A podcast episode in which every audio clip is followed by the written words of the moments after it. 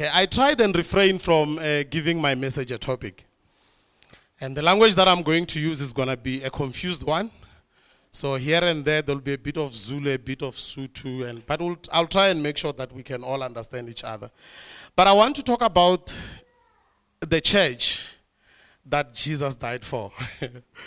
you know, and, and I, I almost want us to have an engagement of some sort, you know, and sort of like think things through and reason together, you know, as opposed to me coming and dishing out, uh, you know, uh, the laws. But I've observed and I, I have realized that as people, we are very critical, you know, of churches and their leaders. You know, um, we, we, we, we seem to have this idea that the church exists in a vacuum, that uh, we, we seem to be completely oblivious about the fact that without people, there is no church. You know, for some reason, to us, church, it's, it's this thing that exists somewhere. It's not us. You know, and I believe that without the people, there is no church. If you take out the people inside this building, you don't remain with a church, you remain with a building that is used for church purposes. There's a difference. Now, often we look at the structures, the buildings, the uniforms, or the lack thereof, um, you know, the musical worship, the organization structures, and so forth. You know, to form an opinion or a perception of the church, sometimes even to decide if we want to belong to a particular church. You know, I, am yet to meet a person who would say, I went into that church, I looked at the people, and I think I like what I see. Most of the times, you'll find people who would have looked at the structure and say, at least they don't look like that church. You know, so there must be, this is what I can expect. This is what I can come to expect, you know, when I walk into that church. But one thing that I find to be very interesting, none of the things that I have mentioned have anything to do with how we identify the church that Jesus died for, at least in as far as the scripture are concerned. So, what happens most of the times is we go out of our way, you know, the leaders go out of their way to try and find a name, you know, for a church that will suggest that there is some form of meaning, you know, to life for the members of that church. That will suggest that there is something of God's presence, you know, in that church. And so you'd find that most churches are named in such a way that you get an impression what to expect inside. You know, so as a result, we get some very interesting names. You know, I, have seen names. We once went to a funeral, yeah, I think it was uh, Thapelo's uncle, somewhere Limpopo. Uh, you remember the incident, you know? We saw the name of the church. I promise you that was a sentence. You know, it, it, was like the evangelistic, apostolic, burning bush church of Christ in Nazareth, assemblies of God in Zion. and I was like, my word, you know, it's, it's almost like if we were to say Cosmo City Church, for example, that wouldn't be enough because people wouldn't know, you know, what to expect. But if we try and, and, and name it in such a way that it describes what we are all about, you know, hopefully people can look at us and say, that's the church that I want to belong to. And so, over and above that, friends, I need you to realize that the truth is, church is one of the most complex, I don't know if I should call it a structure, organization, or congregation, whatever you want to call it, you can ever possibly find. And the reason I say that, if we look around at different organizations, there's a specific protocol and conduct that is followed. You know, most of the organizations are not confused. As soon as you see the name, you almost know what to expect. You know, in, in that con- uh, uh, rather organization, let's call it. You know, because there's a specific protocol, there's a specific conduct that is expected of such members, you know, of that gatherings. Members are expected to act in a certain way, and anything different is not tolerated. The president, or whosoever is in charge, have a final say, and every very few people rather dare to question him. I know we have got the Vavi situations. Some of us are questioning our president, Jacob Zuma, and all those sorts of things. But let's pa- pack that for now. The point is, you can never go to an EFF meeting wearing an ANC t shirt. How many of you agree? You go there, you're gonna die.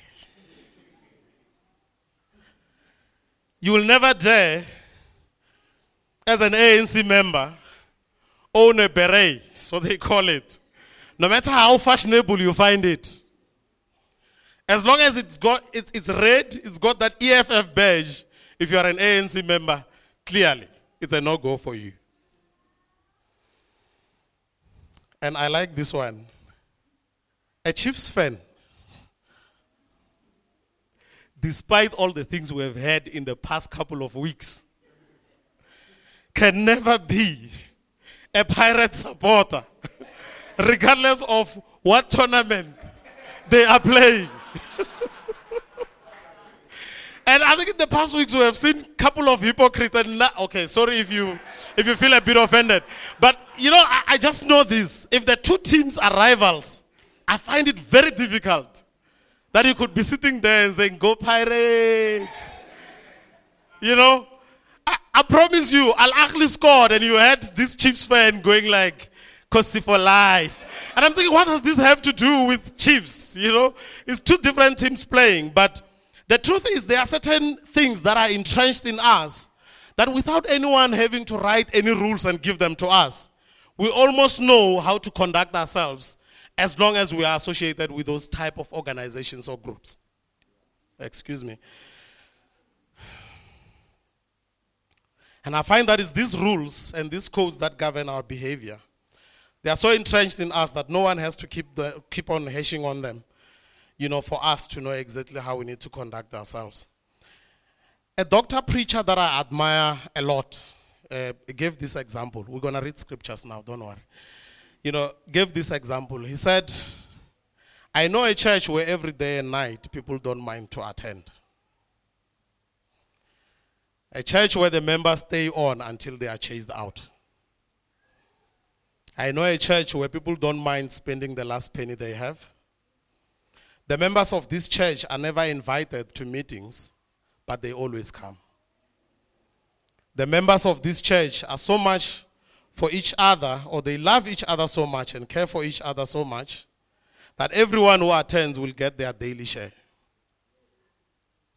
A church where members take pleasure in inviting others to attend. This church is loved by people of all ages and genders. So much so that some have to, to be turned away at times. Because it gets packed, it gets so full sometimes that you cannot accommodate people inside. The music in this church is always on point. They never, they never had a birthday. you know? It never happens where you say, I know worship was not on today, you know. The music is always on point. They don't need a pastor. And I've used this word, uh, I've borrowed it, allow me to use it as I've, I've borrowed it. They don't need a pastor to perform or musicians to, to play well, you know, for them to stay. Members of this church attend even when they are not quite in a good mood or things are not going okay. The members of this church prefer to run there, particularly when things are not okay, because for some reason, there's always a member who is willing to listen and give advice.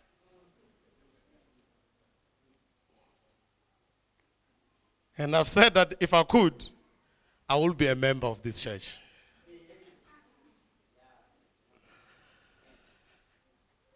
And he concluded that this church is called the Shebeen.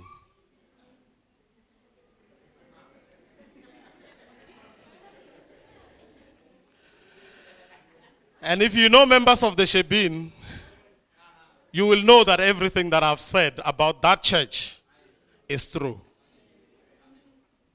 Those guys have got no Sunday, no Saturday, no Monday. And they don't need to be motivated to go to a meeting. They will go.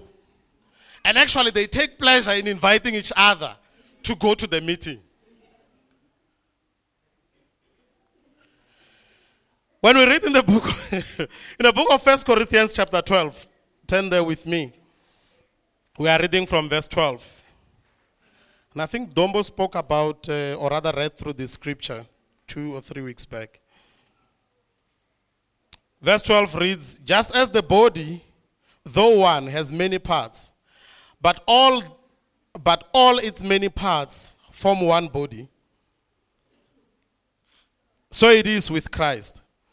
For we were all baptized by one Spirit, so as to form one body, whether Jews or Gentiles, slave or free, and we were all given one Spirit to drink.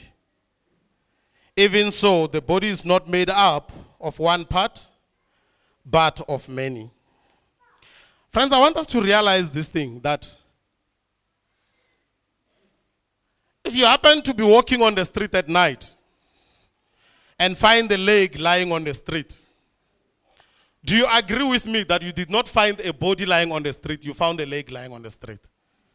How many of us will come back and say, Yo, I saw a dead body today? If you said that, we would assume that something is not okay in your head. Because what you saw is a member of a body, not the body. So I want us to realize that we are all part of one body, being the church. Our coming together births this thing that we call a church. It's not the building, it's not the uniform, it's not the sermons, it's not the songs, it's not anything else that we look at, but it's me and you. So, what I'm getting at, I need you to come to a realization that when we say that church is like that, in an essence, we are saying the people of that church are like this. Because it's very easy to look at a church and say, because we're talking about a group of people together. But when you break that group of people apart, you're actually talking about individuals. And so sometimes I ask myself, Runa, what do we think of our church? Even better, what do we think of that other church and that other church? And when it comes to us, the perception that we have of our church do we come to a realization that it's actually the perception about the people or the congregates of this church? In verse 15, it says, Now if the foot should say, Because I'm not a hand, I do not belong to the body, it will not for that reason stop being part of the body. I don't know if you get that. So it says, if, if, if, if a leg was to decide, or no, uh, comrade, I think from today I'll do my own thing. That wouldn't necessarily mean that it's not part of the body. And I hope you have started thinking. And if the ear should say, Because I'm not an eye, I do not belong to the body, it would not for the reason stop being part of the body. If the whole body were an eye, where would the sense of hearing be? If the whole body were an ear, where would the sense of smell be? But in fact, God has placed the parts in the body, every one of them, just as He wanted them to be. If they were all one part, where would the body be? As it is, there are many parts, but one body. And friends, I want to, I want to say this. Sometimes when there are certain parts of the body that we look at and we don't like what we see. We are very quick to say, that is not part of my body. It baffles me. It's like when you have a bad eye and you decide to say, well, because the rest of the body is good, this eye does not belong to this body anymore. There's a there's a people of a certain country that I will not mention. When a son or a child does not behave, they disown him. And we have all watched those movies. You know, that you are not my son anymore. I disown you. You know, and I'm thinking to myself, how can you possibly disown your son? It doesn't matter what you say. The fact remains, this is your son. Whether you acknowledge it, you don't acknowledge it, the son is yours.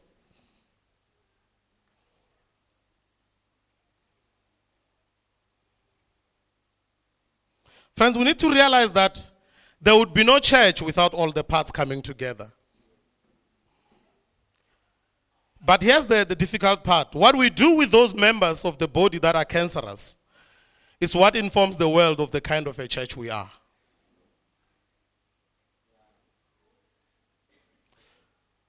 So when people look at us and they see those members in the body that lacks honor, they then look around at the rest of the body and say, What are they doing about it? And what they observe in that situation is going to inform them what kind of a church we are. It's getting difficult, isn't it?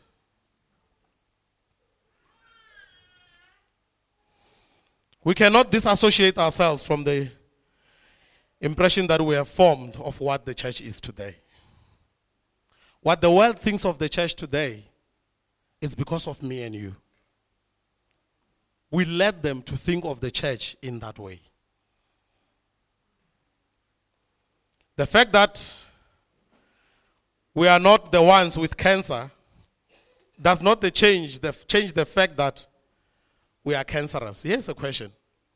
If you were to go to a doctor and then he runs all sorts of tests, I don't know what kind of tests they run. I'm very ignorant when it comes to the medical side of things. So they run a proper test on you and they find that your arm has got cancer. I don't know if it's possible for an arm only to have cancer. So excuse my ignorance again. So they find that your arm has got cancer.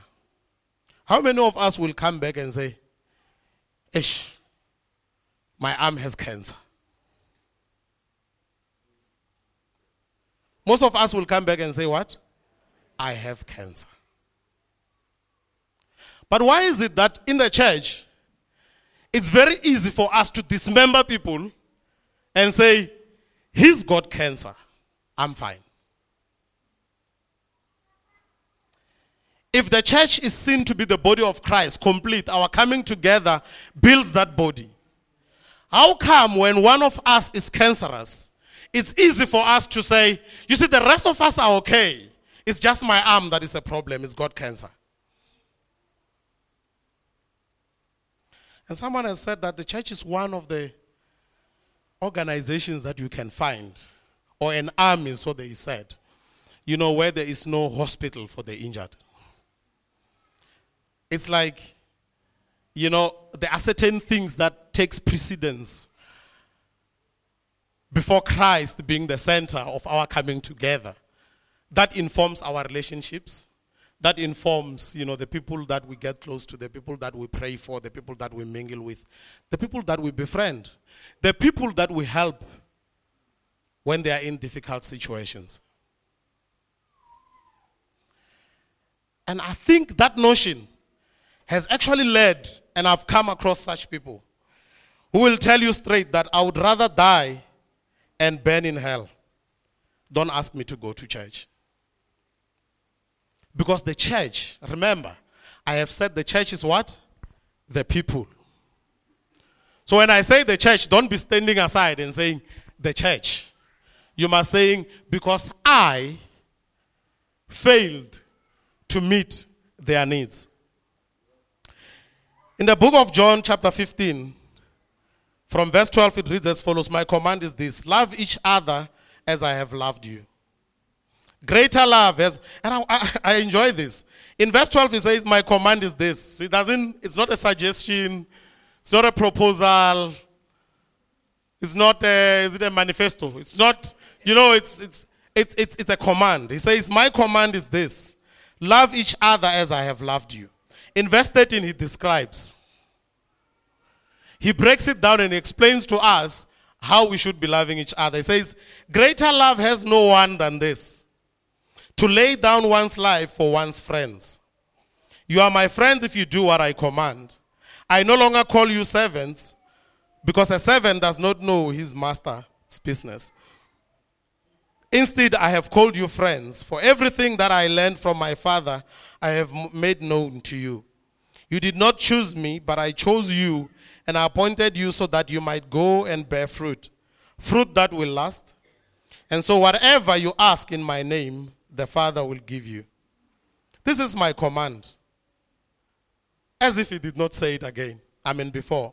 This is my command love each other. John 13, verse 34 says, Love one another as I have loved you. By this, the world will know that you are mine. It's almost like he's saying that by this, you will be able to tell that is a church, that's not a church. That is a church, that is a church, that is not a church. Because when you see love being manifested amongst them, you will know they are mine.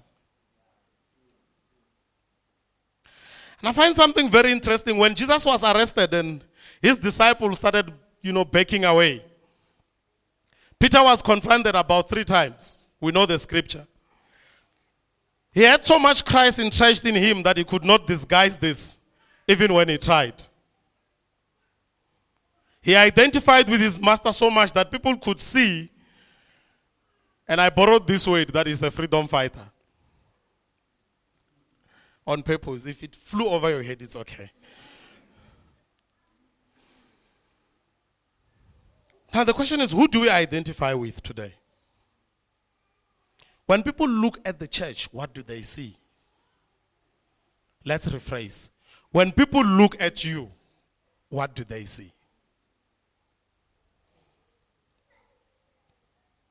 Who is the person sitting next to you? And I'm not talking about his name or her name.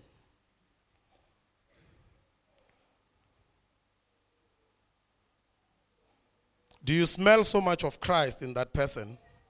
So much of his life that Christ himself is manifested in them.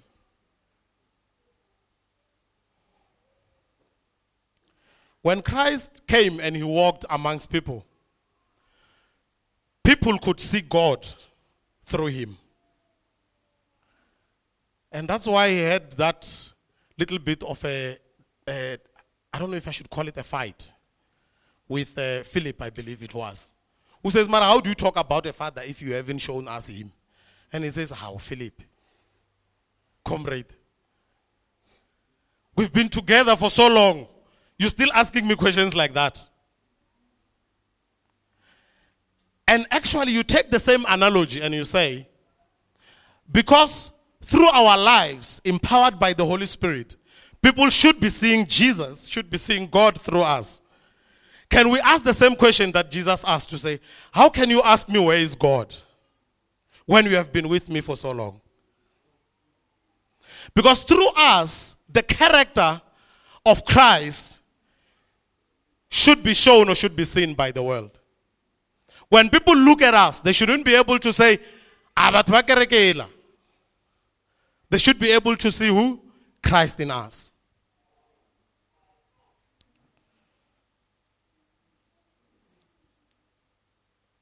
And so I, I still ask the question that when people look at us, who do they see? What do people think of our church? This one. And what do people think of the Church of Christ? And how many of you read blogs just for fun? Like you go and say, people who hate church on Google and say, enter. I know Fana does it. We, we love doing that every now and then. Or you just say, you can take anything. You know, you'll be very surprised. If you went to Google, don't go now. If you went to Google and you said, no, I don't mean you leaving. I mean, I meant the people going into Google. if you went into Google now and you said, people who hate Cosmo City Church,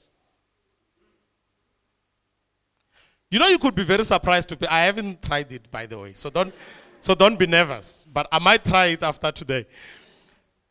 You'll be amazed by the type of stuff that you pick up. You know, people will tell you that church today is the worst possible place you can be in.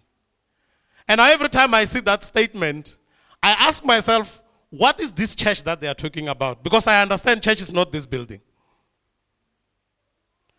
So I rephrase the statement in my head that says Christians today are the worst possible people you can ever find.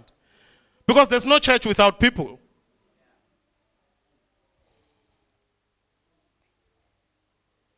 Are we loving and caring for each other so much that we identify with Christ? Does it bother us when our hand is cancerous? And I'll keep on answer, asking this question. And I've learned that today church can hurt you worse than people who are unsaved. The brood of vipers that Christ was talking about in Pharisees are sometimes found within the confinement of a church. I have come across people who have declared, I will never go to church again.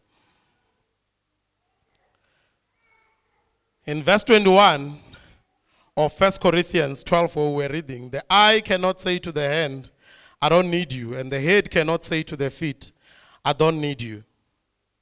On the contrary, those parts of the body that seem to be weaker are rather to be weaker are indispensable. And the parts that we think are less honorable, we treat with special honor. And the parts that are unpresentable are treated with special modesty. And I want you to be thinking about this as we read it. Don't just read through it. Okay?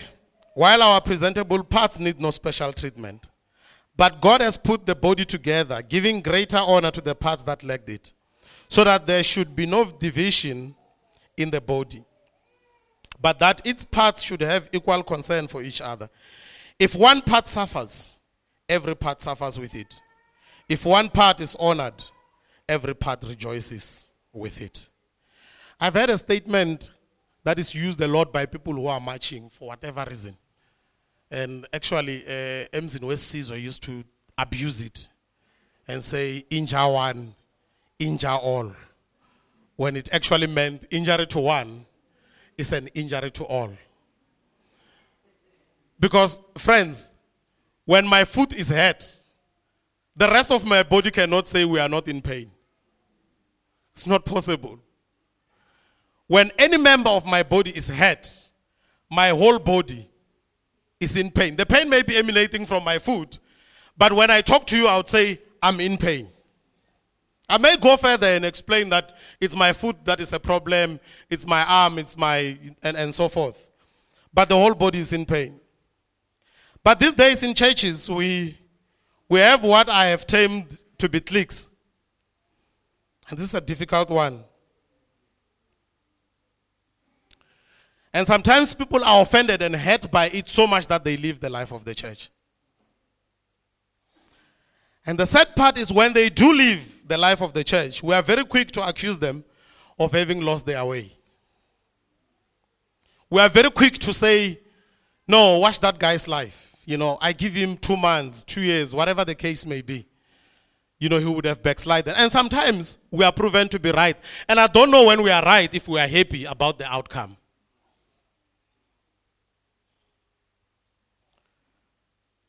I'm not talking about preacher that's going to Cape Town to work. And when they do, like I said, we, it's very easy to do, to, to do that, criticize them. When we are the ones who actually felt no connection with them because they were not members, and I'm being a little bit too harsh here. They were not members of a million dollar group.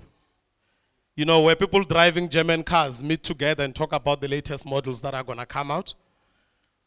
And like I said, I'm aware I'm being a little bit too hard, but I'm trying to to make sure that we are all on the same page. Because they did not meet the criteria of the suburban bliss. Where people, you know, discuss matters of security and tranquility. You know, and discuss the issues with DSTV and how it often disconnects them. And we have called them so many times, they are so incompetent. You know, where people discuss matters of power outages that the people who don't have electricity can relate to. Where people discuss issues like your ADT and all sorts of securities that we know about and how quick they respond when the alarm goes off. Where people discuss false alarms, something that if you did not have a house, you wouldn't know nothing or anything about. But hang on, some of them they leave because some of us stayed away from them because they were not members of our pity party group, where the po- poverty stricken people meet to lick each other's wounds. You know, that group that every time you ask, How are you? there is a problem. They are never saying to you, I'm good, thank you, by the grace of God. How are you? I'm not saying you should talk like that. You're going to seem very funny to most people. But it seems these people, they always have an issue. You never say to them, How are you doing? And they just say they are okay. Every time you ask, How are you? The first statement is, Eish, you know, go boima ntata boima bole bole bole bole bole gore go you know kunzima ndoda. Impilo is very difficult. And i'm not saying life is not hard friends. But i'm saying sometimes it's easy for us to feel more connected to the people that we have something in common with. So if we suffer together masokolara kaofela it makes it very easy you know for us to to relate and be together but even worse, some of them did not meet our standards of holiness.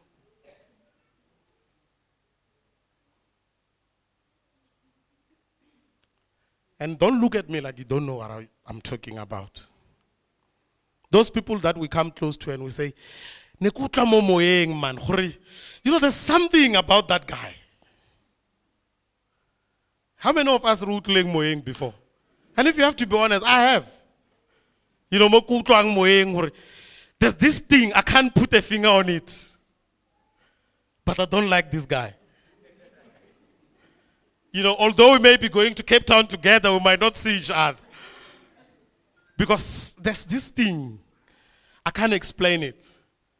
But he can't be the member of my body. And so it renders the body of Christ dysfunctional.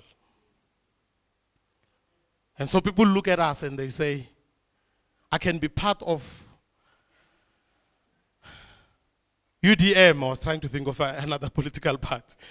I can be, no offense to the UDM members, I can be part of UDM, but I can't, don't ask me to be part of this thing called the church.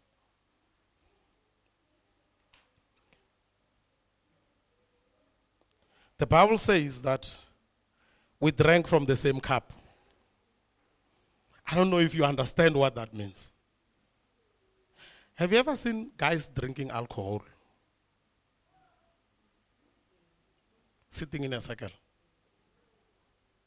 Drinking, uh, ngutu. I like it when Christians pretend they don't know these things. Ngutu, ya black label, or ya castle. You know that, that big one. They're sitting in a circle, it's about maybe five or six guys. And you look at them. The other one, you actually doubt if he has actually seen water in the past couple of days. How do those guys drink?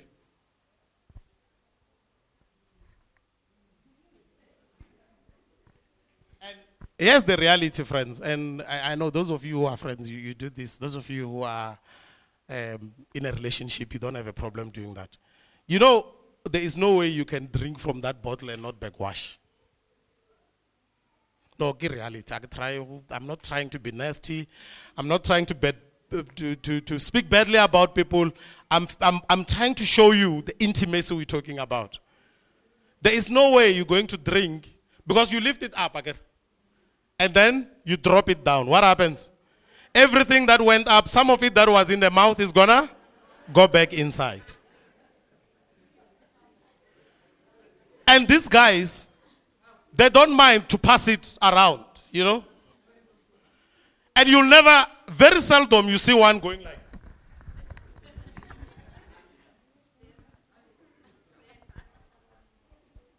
Those of you who know what I'm talking about, you'll agree with me. So Let's take that same analogy. It says we drank from the same cup. Do you understand how close we have to be?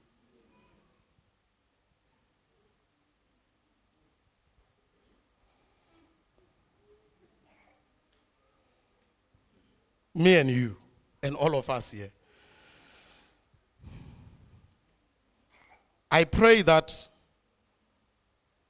Christ may take precedence over anything and any other thing else in our lives.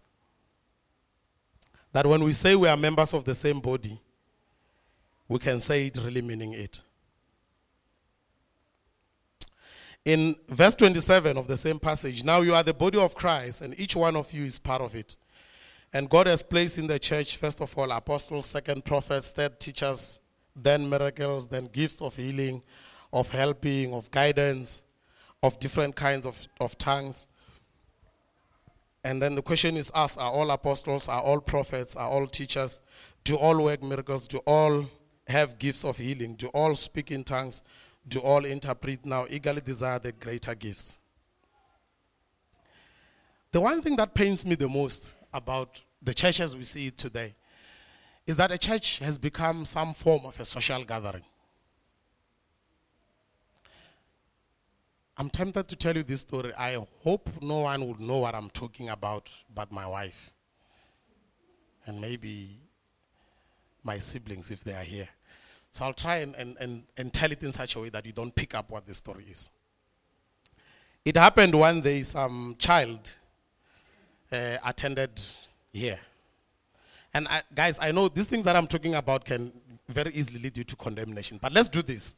We'll clear the condemnation later. Is that okay? This child came to the life of the church. She, fellowshipped with us, or he fellowshipped with us, and left after church naturally. But a week, I think, following that, or in the same week, there was a, a very shocking incident. We, we, all know this manifestation in terms of your devil worshipping and your demons and all sorts of whatever you want to call it. But there was an incident that involved an element of that. And the child who manifested this thing, guess where she was? Here. She fellowshipped with us and left. And when this thing happened, one of the questions that she said she was asked by whoever was, What were you doing at church? But let me tell you what pained me to the point of tears is that she came I probably had contact with her and she left the same way.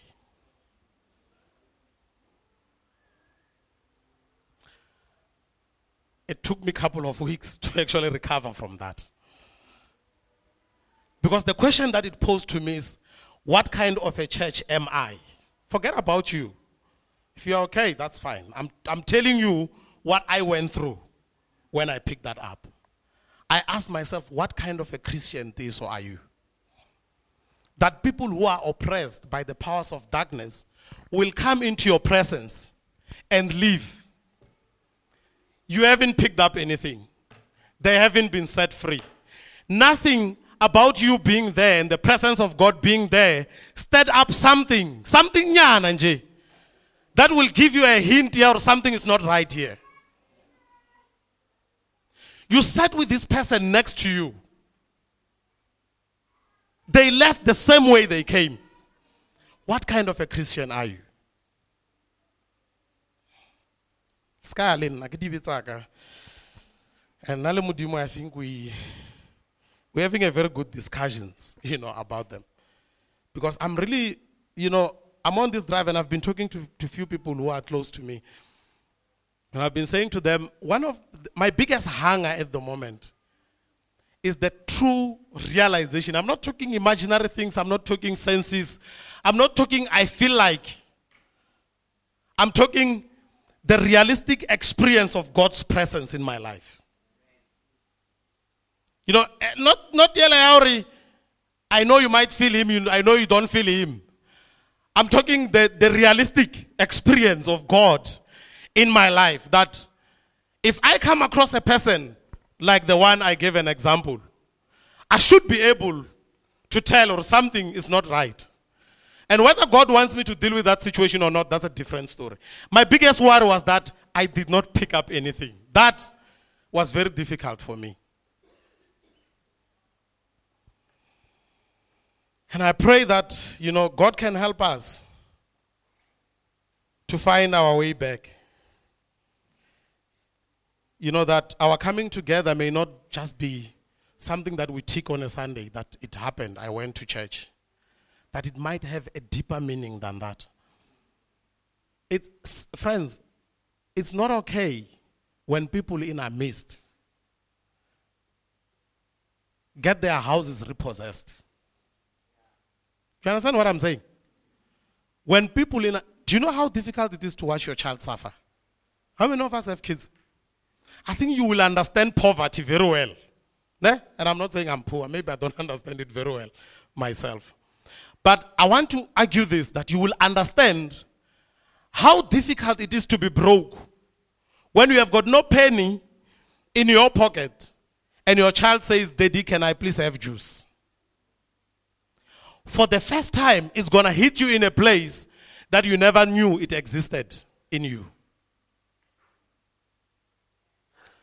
Because all of a sudden you realize how you look at them and they look at you and you can tell this I'm this person's only hope.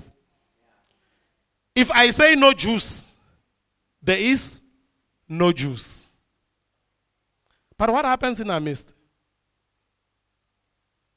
We've got here, and I'm not talking about something that is here. We've got people who lose jobs, get to a situation where the house almost gets repossessed or gets repossessed. Get to a situation where the car is taken away. And the rest of us, we are happy to meet them and say, Ah, hey, how is it going? My man, how is the beach, Cape Town, eh? The weather, how is it? You know? And we wouldn't be bothered if they have something to eat after church today. And guys, I, I, reason why I'm doing, I want you to realize what kind of Christians we have become. And in turn, realize what kind of a church have we given to the world, if you want to put it that way. And so the world looks at, uh, at us and they say, they say their commandment is to love one another. But I have seen more hungry people in the life of the church than I do in a shebeen because we share good. Here, we don't. No one goes to the shebeen and walks out without having had something. I promise you, it never happens. A guy will go there with no scent, but when he leaves, three or four people would have said, I'll mean I'm fit. You know, I fell late. You know, and to the last drop. And then omungu tla bona rano rano re re ke tla buy next time wa bona ska wa and I, I have observed those people and don't ask me why because I, I might give you the answer I have observed those people and and I've, they do this. I promise you they do this. If a guy doesn't have anything and he doesn't have anything to drink they will say to you I know ska wa fit. You'll be fine. You know amalanga akafani mfethu they they they have this thing of encouraging each other. Amalanga akafani mfethu you know today yimi kusasa uwe yabona. Njengamawuthi siyabhekelana you know so vandag ngiyabhaya who knows? Maybe kusasa ngiyeza la ngine-next and wena you have something do we do that in the life of the church?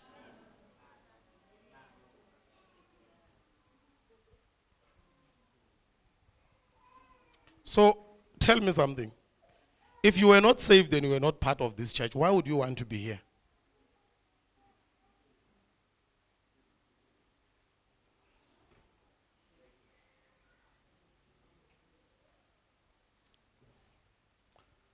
If you know, if you go to that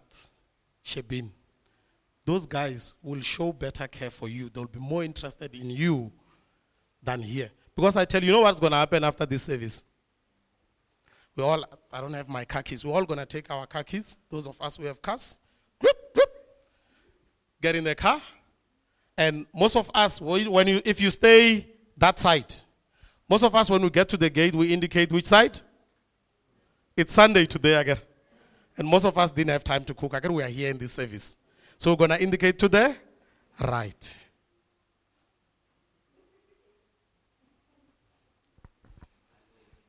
Of course. But of course, alone. That's why we're going to be the first ones to leave the church. In Matthew 25, 34 to 40, I want to go sit down. Then shall the king say unto them on his right hand, Come, ye blessed of my father, inherit the kingdom prepared for you from the foundation of the world. For I was hungry, mine say hungered, because it's King James. And I think it's that old one. And Ye gave me meat. I was thirsty, and you gave me drink.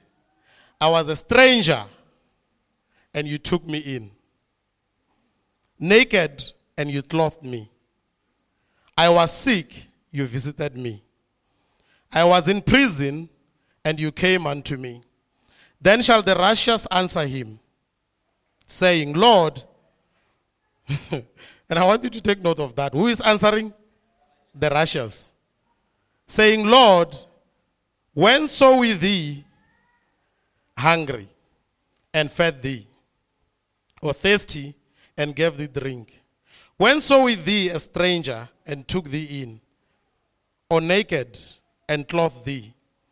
Or when saw we thee sick, or in prison and came unto thee? And the king shall answer and say unto them, Verily I say unto you, inasmuch as you have done it unto one of the least of these, my brethren, ye have done it unto me.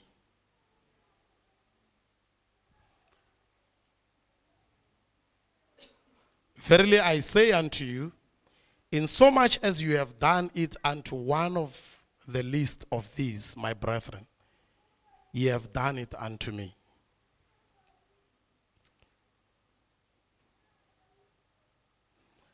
Friends, what you need to realize is, unless God willing, we are never going to see Christ walk through that door and come sit next to us and say, I'm hungry.